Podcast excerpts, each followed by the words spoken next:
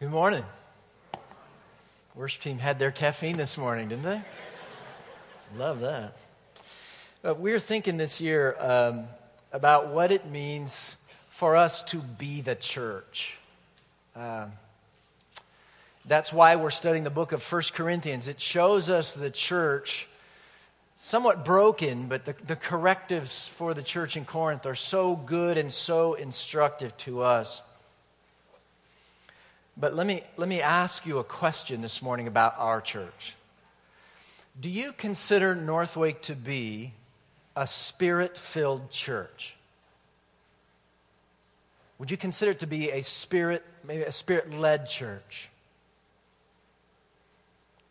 And that raises all kinds of uh, questions and ideas and thoughts. Some of us think of certain manifestations of the Spirit when we think of spirit filled. Maybe um, speaking in tongues might be one of those things. Others of us think about the transformation of character that would evidence the, the fullness of the Spirit, the, the fruit of the Spirit, we might think about. Others might say, you know, spirit filled churches are just the result of spirit filled people gathering, which just changes the question Are you spirit filled? Would that be a good way to describe you? What does the Spirit of God do when He is manifesting His presence in the church? What does that look like? Um, Alan Redpath, in an article recently, said um, In many Christian circles, the Holy Spirit is either neglected, forgotten, or misunderstood. The one given to unite the body of Christ is the center of controversy. So often, Christian work is so rigidly programmed that it seems we need no longer depend on the Spirit. But Jesus said, Without me, you can do nothing. And then he quotes A.W. Tozer, who said, If the Holy Spirit was withdrawn from the church today, 95% of what we would do would go on and no one would know the difference. But if the Holy Spirit had been withdrawn from the New Testament church, 95% of what they did would stop and everybody would know the difference. I'm not sure that that's a good, that that necessarily applies one to one to the church in Corinth, um, which was pretty messed up, even about the things of the Spirit, it, it turns out. Um, but we want at Northwake, we want to be a church where the Spirit of God is evident here. When we gather, you encounter God's Spirit in our midst. When we are the church scattered in the world, we bear the marks of the Spirit of God with us in the conversations we have and the people we meet and the relationships we build. The early verses of 1 Corinthians 12 are what we want to look at today, and they show us two marks that the Spirit wants to bring upon the church as he manifests his presence in our midst. So if you'll open your Bibles to 1 Corinthians chapter 12, I will lead us in prayer as we anticipate that. Okay? Let's pray.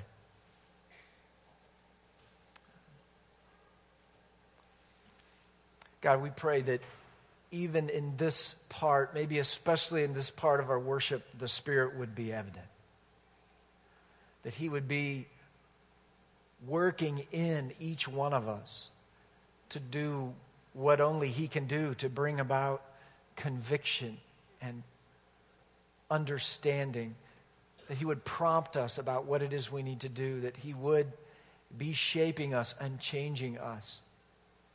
God, we invite Him, as He happily does, to use the word now to mark our church with His presence. We pray this in the name of Jesus. Amen. Okay, we're going to start chapter 12, verse 1. It's now concerning spiritual gifts, brothers. I do not want you to be uninformed. Paul's concern here is about spiritual gifts. And it actually, that expression can be rendered broader than that. It's about spiritual things, the things of the Spirit. He has something in mind here that's even bigger than just the gifts of the Spirit, I think. His concern is exactly the question that we are probing today. How does the church, how does the Spirit manifest His presence in the church? What is that supposed to look like? And is typical of the Corinthians, they don't have this right either. Um, you look at verses 2 and 3, he says, You know that when you're pagans, you led astray to mute, you were led astray to mute idols, however you were led. Therefore, I want you to understand that no one speaking in the Spirit of God ever says, Jesus is accursed.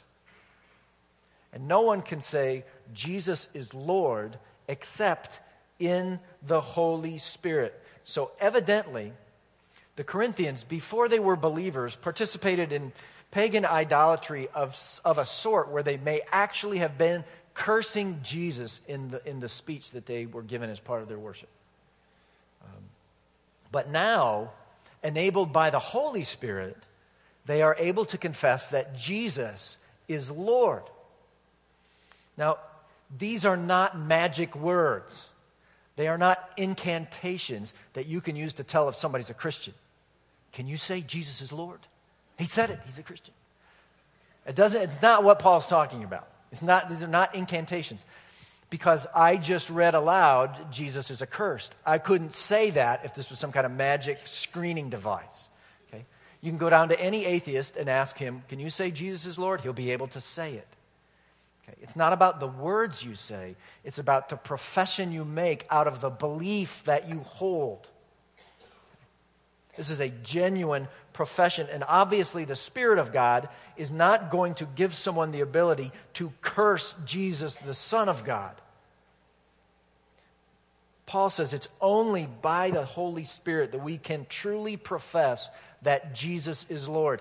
Anyone can say those words, but only by the Spirit of God can we believe them and live our lives by them. This was one of the first Christian confessions, Christian confessions, first creeds. Jesus is Lord. And it was a weighty confession. Um, Gordon Fee brings this out in his commentary. He expands on this in this fashion Jesus, the crucified one, is, by his resurrection, Lord of all the creation, all the universe. Okay? That's what's weighted in this confession that Jesus, the one crucified, is.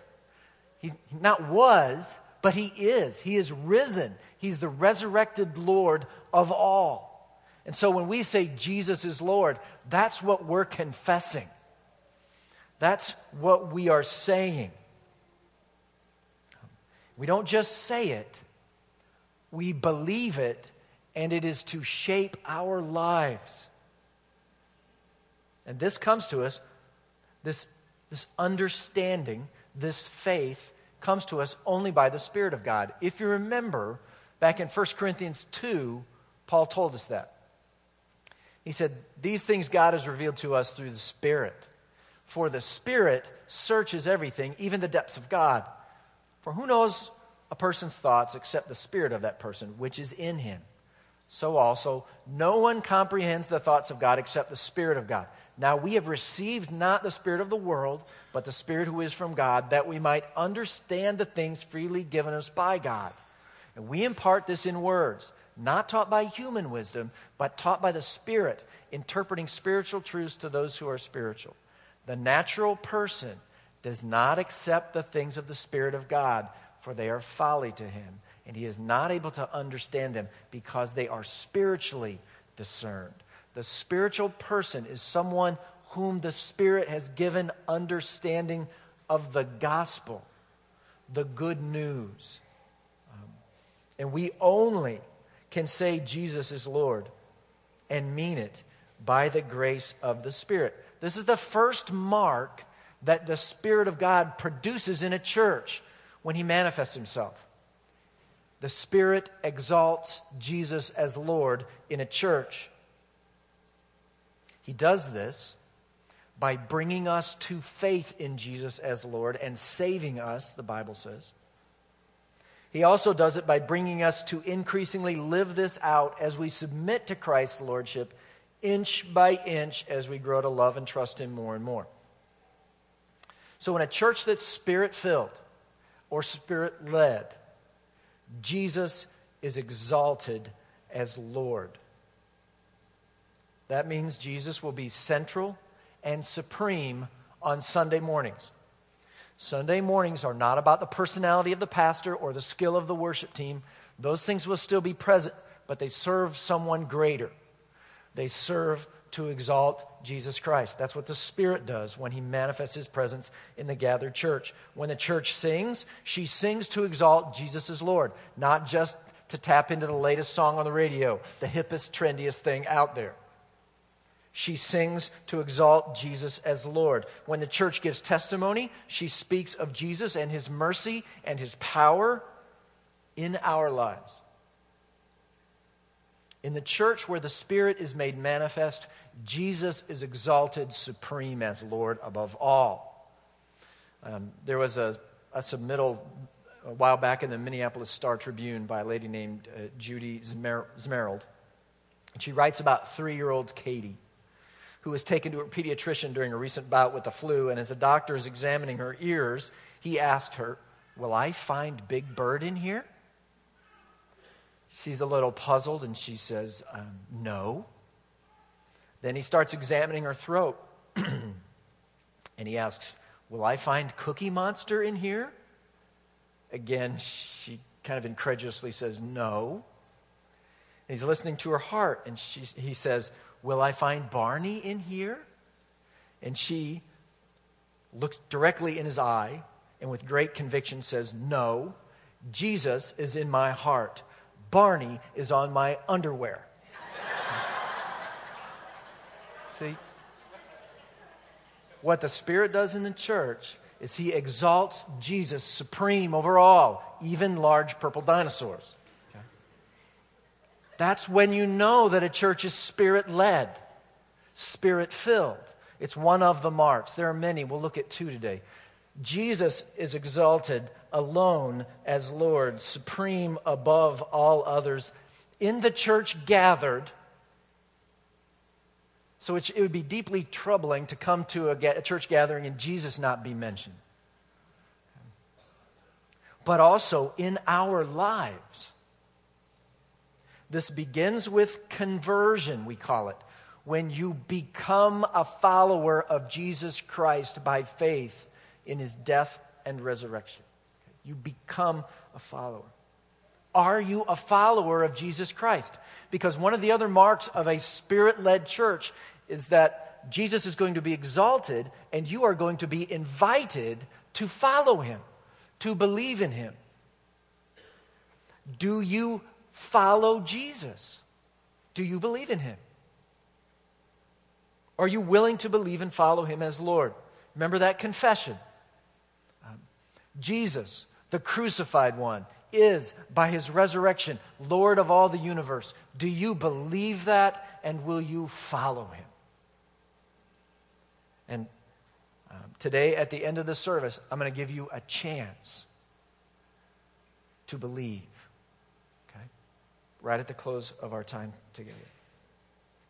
And of course, this continues beyond our conversion. A spirit led church is comprised of spirit led people who exalt by their own individual lives Jesus as Lord. So every week, we bring a life, a week full of it, here, and we offer that to Jesus as worship is what you are bringing a week marked by the exaltation of Jesus as Lord where you work? Has Jesus been exalted and worshiped in your work this week? How about in your relationships, especially at home? By what you teach and what you say, by the way you serve, by the way you obey. Has Jesus been exalted in your home by your example this week? Has he been exalted as Lord there? Is Christ increasingly Lord of all for you? Or do you have pockets of resistance? Maybe your finances, or maybe what you watch, or maybe the way you talk, or maybe what you take pleasure in, or maybe what you're afraid of. Is Christ increasingly Lord of all for you? What's the next great area you need to trust and submit to Him in? What would that be for you? When the Spirit manifests, manifests Himself in the church, Jesus is exalted as Lord. And we bring then to this worship gathering lives that has exalted Him as Lord by the Spirit's grace all week long. That's what we offer. Only by the Spirit can we exalt Jesus as Lord with our lips and our lives. That's what the Spirit does. He glorifies Jesus, He exalts Him. Um, Jesus was talking about that in John 16, in verse 12. He says, I still have many things to say to you, but you cannot bear them now. When the Spirit of truth comes, He will guide you into all truth. For He will not speak on His own authority but whatever he hears, he will speak, and he will declare to you the things that are to come. He will glorify me, Jesus says, for he will take what is mine, declare it to you. The Spirit exalts Christ, he exalts Jesus as Lord. And that's what we must be as a people at Northwake. We must be a church in our gatherings, in our lives, where the Spirit is permitted to exalt Jesus as Lord in our midst. That's the first mark. There's a second one. Um, starts in verses 4 through 6. There are varieties of gifts, but the same Spirit. There are varieties of service, but the same Lord. And there are varieties of activities, but it's the same God who empowers them all in everyone. The second manifestation of the Spirit in the church that Paul's writing about is unity that is fueled and protected by radical diversity, a unity and diversity that are rooted in the very nature of God. You notice how he says this? He talks about the same Spirit, the same Lord, and the same God. If you are a faithful life changer, you are having an aha moment. It's the Trinity in disguise, right here. This is the earliest of New Testament references to the Trinity explicitly. Um, he talks about the Spirit, the Lord who is the Son, and God who is the Father.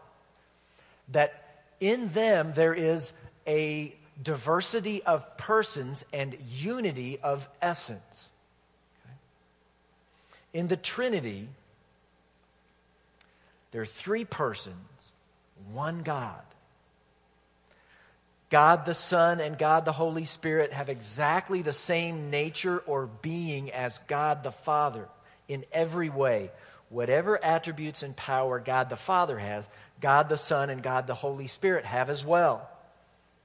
Thus, God the Son and God the Holy Spirit are also eternal, omnipresent, omnipotent, infinitely wise, infinitely holy, infinitely loving, and omniscient. Um, so Wayne Grudem teaches us.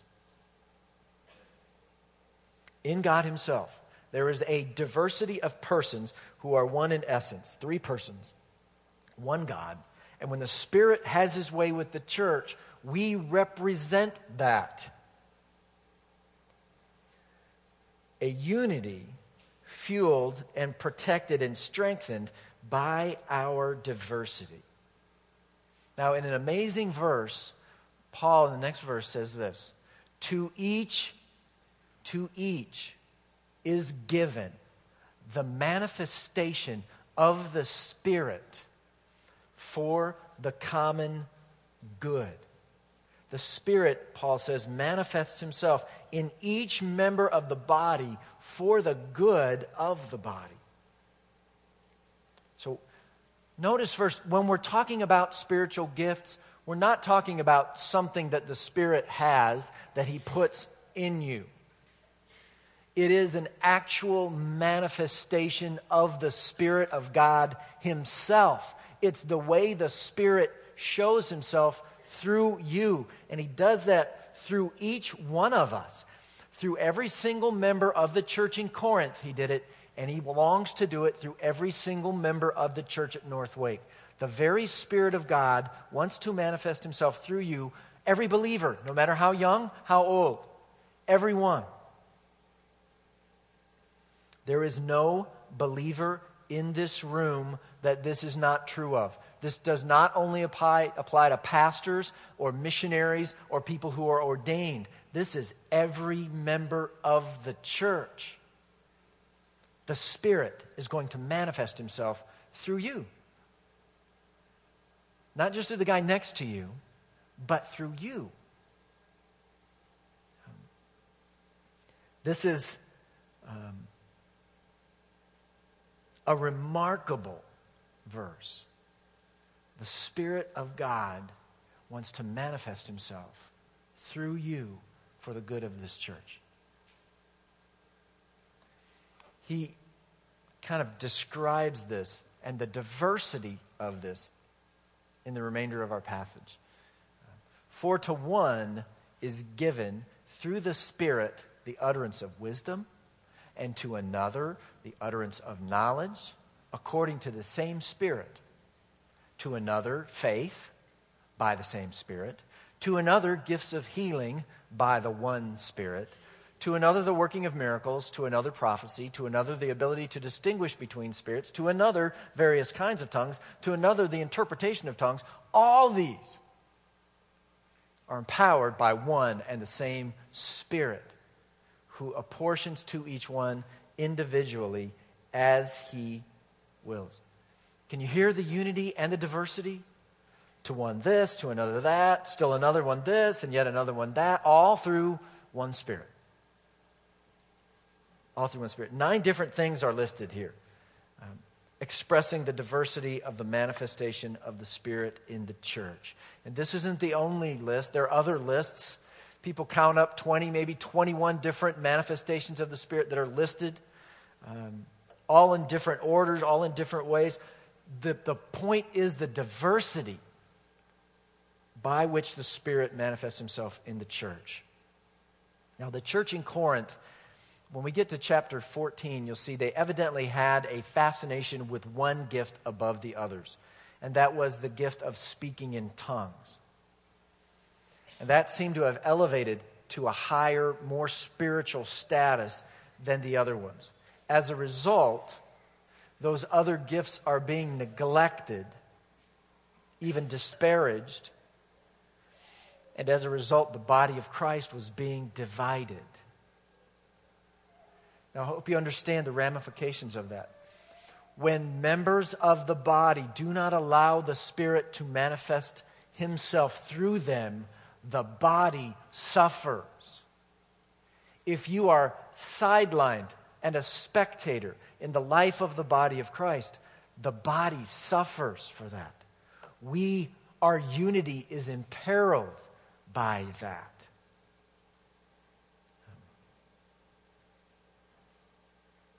Paul elaborates that in verses we'll, we'll deal with extensively, I hope, next week down in verse 21 of our chapter.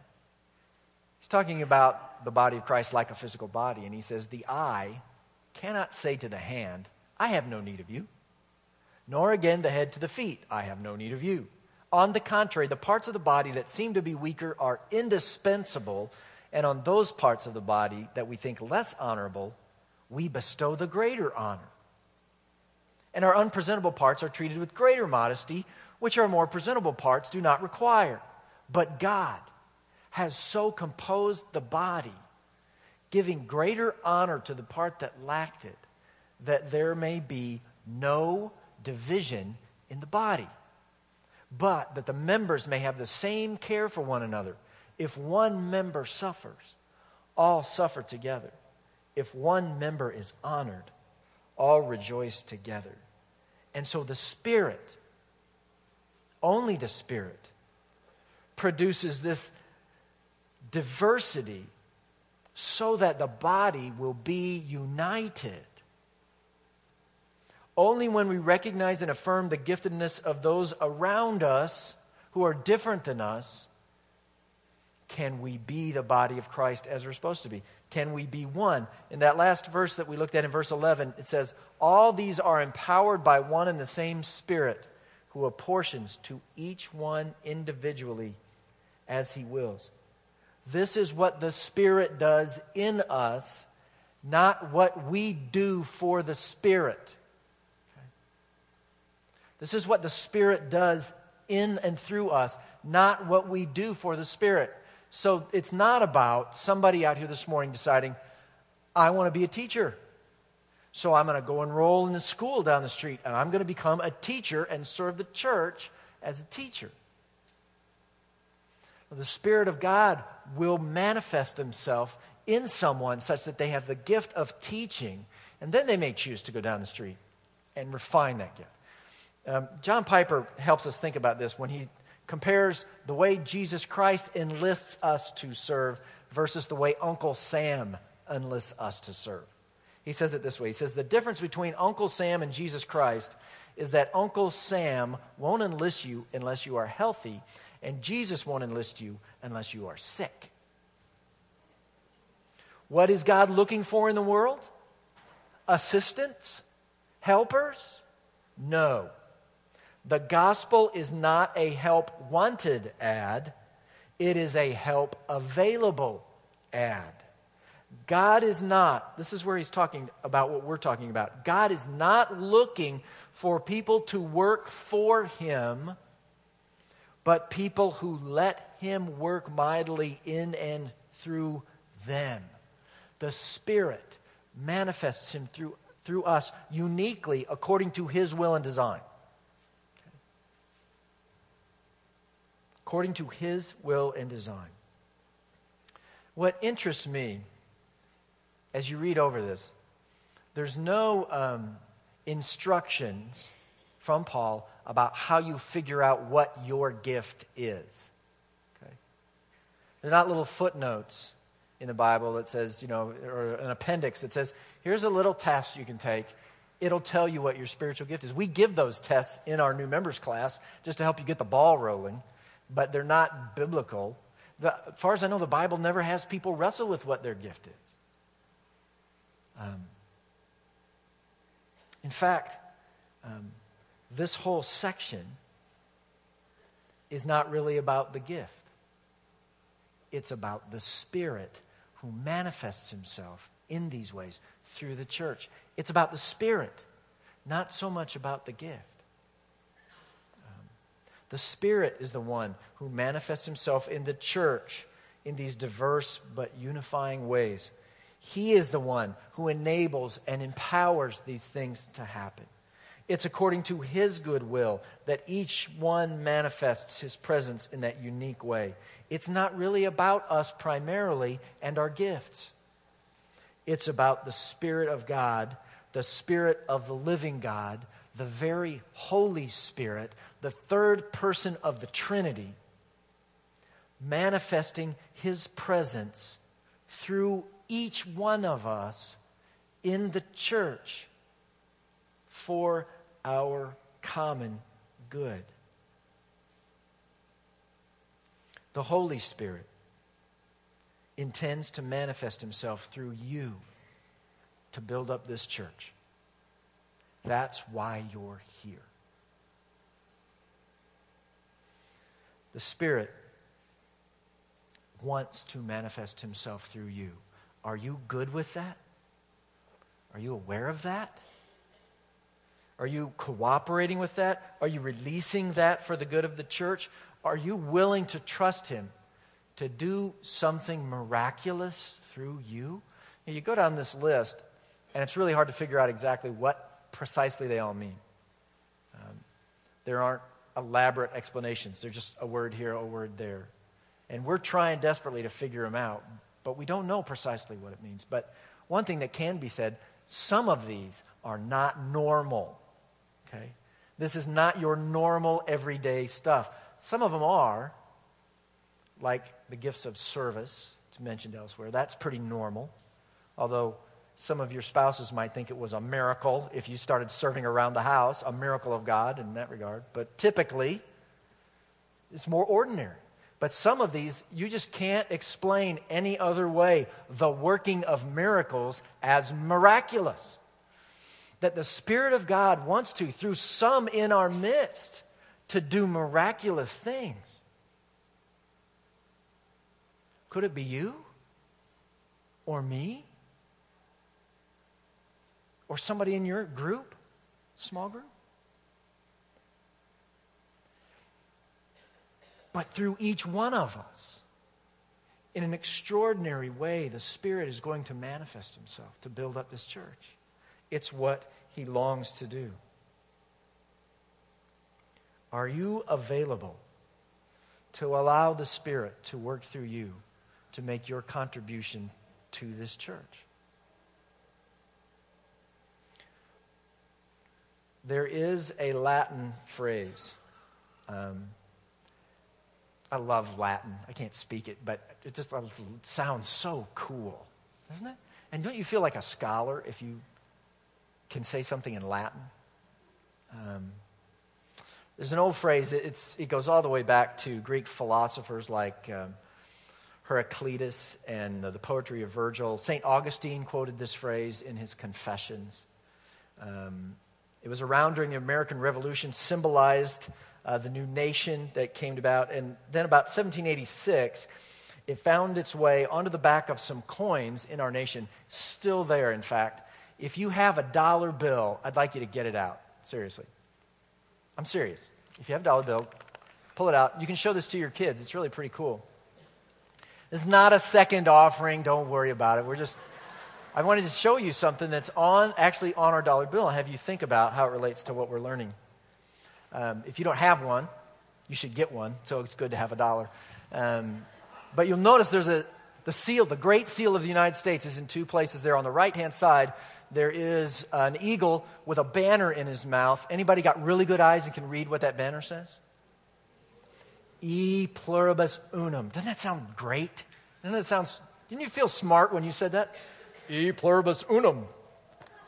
Just greet, greet somebody with that the next time you see them. Um, it means out of the many, one. And in the day, it represented the 13 colonies coming together to make one nation. Now it represents that our nation is a melting pot of people and cultures. We still are one people. But for us, for those of us who sit under the teaching of this chapter 12 of 1 Corinthians, it's vested with an even greater meaning it teaches us about the church. Out of the many, one. Um, e pluribus unum. Out of the many, one. One spirit led church with many manifestations through each one. So, our applications today center around our availability for the Spirit to manifest Himself through me for the good of the church. And related to that is our response to the Lordship of Christ. Are we exalting Him in our lives?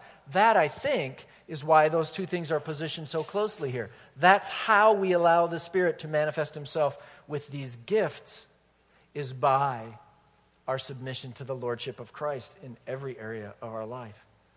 So today, if God is speaking to you about your submission to the Lordship of Christ, you should respond to that with great humility and promptness, opening your life to that.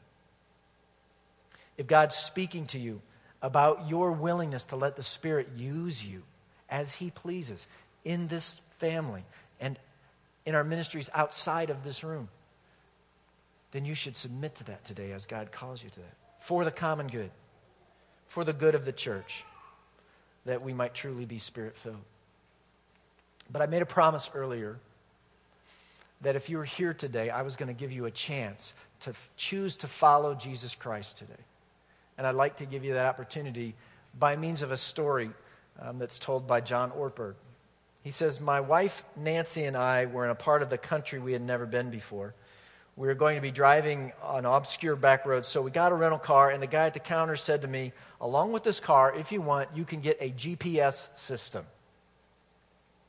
He says, Have you ever had a GPS? He said, You plug it in, punch in your destination, and a woman's voice will tell you how to get wherever it is that you are going. Um, well, when the guy at the counter asked if I wanted it, my immediate response was, No, that's going to cost extra. I don't need that. And in typical guy fashion, he says, I can find where I'm going without that. His wife said, Get the GPS. So we got the GPS, he says. He says, Here's the deal you can get the box, you can have the lady in the car, but that doesn't mean you trust her. If you trust her, what do you do? You do what she says. You go where she tells you to go. She says turn left, you turn left. If she says turn left, and in your heart, you're thinking, but I want to turn right. He says, you need to remember this verse. There is a way that seems right to a man, but the end thereof is death. He said, just remember that. to follow Jesus, he says, means I will do what he says. I will mess up a lot, and I'm going to need his power. I know that but I form the intention. I say to him, God, with your help, as best I can, I will do what you say. I will give you my life, my time, my obedience.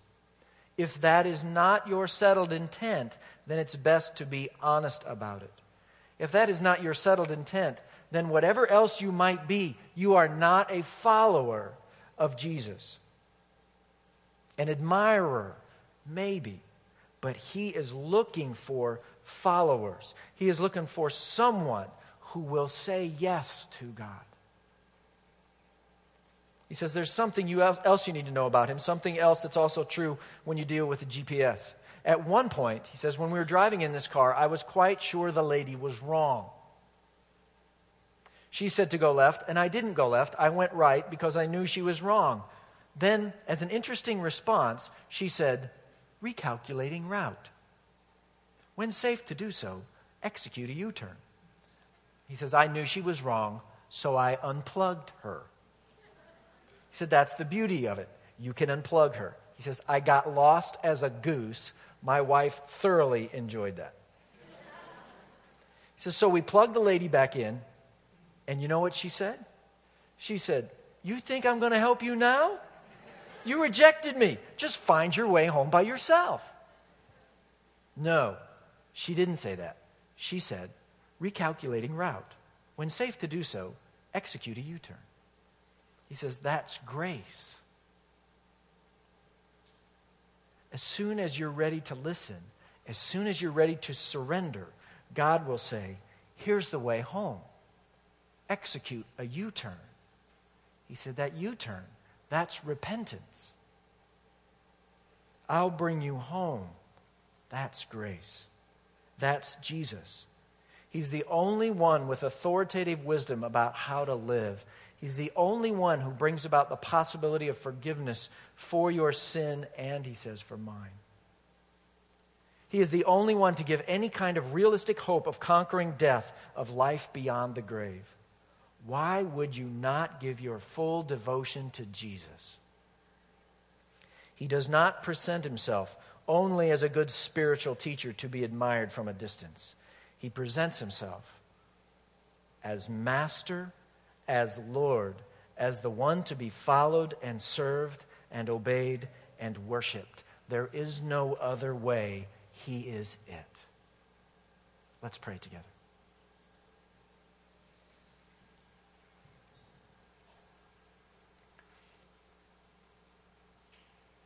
Father, we, we bow our heads before you as a symbol with our bodies of our submission to the lordship of your Son, Jesus. It's a way we say yes to exalting him over us.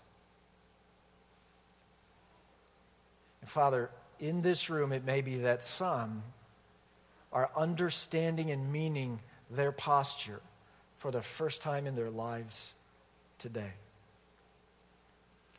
That today they are acknowledging that they need a Savior, that they have sinned and messed up and gone their own way.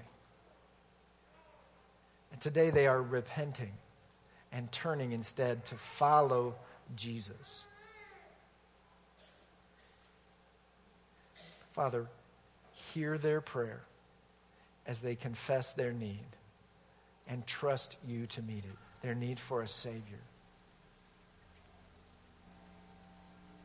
And Father, I pray for all of us in this room that our, our bowed heads in this moment might symbolize new frontiers of submission to you in our lives, things we've been holding back, things we've been keeping to ourselves, things we've been running our own way. We want the Spirit to manifest Himself in this church, in our lives, by exalting Jesus as the Lord of these areas. And we offer this with thankful hearts for the good work of the Spirit in our lives. We pray in His, His name, in Jesus' name, and Father, yours, we pray. Amen.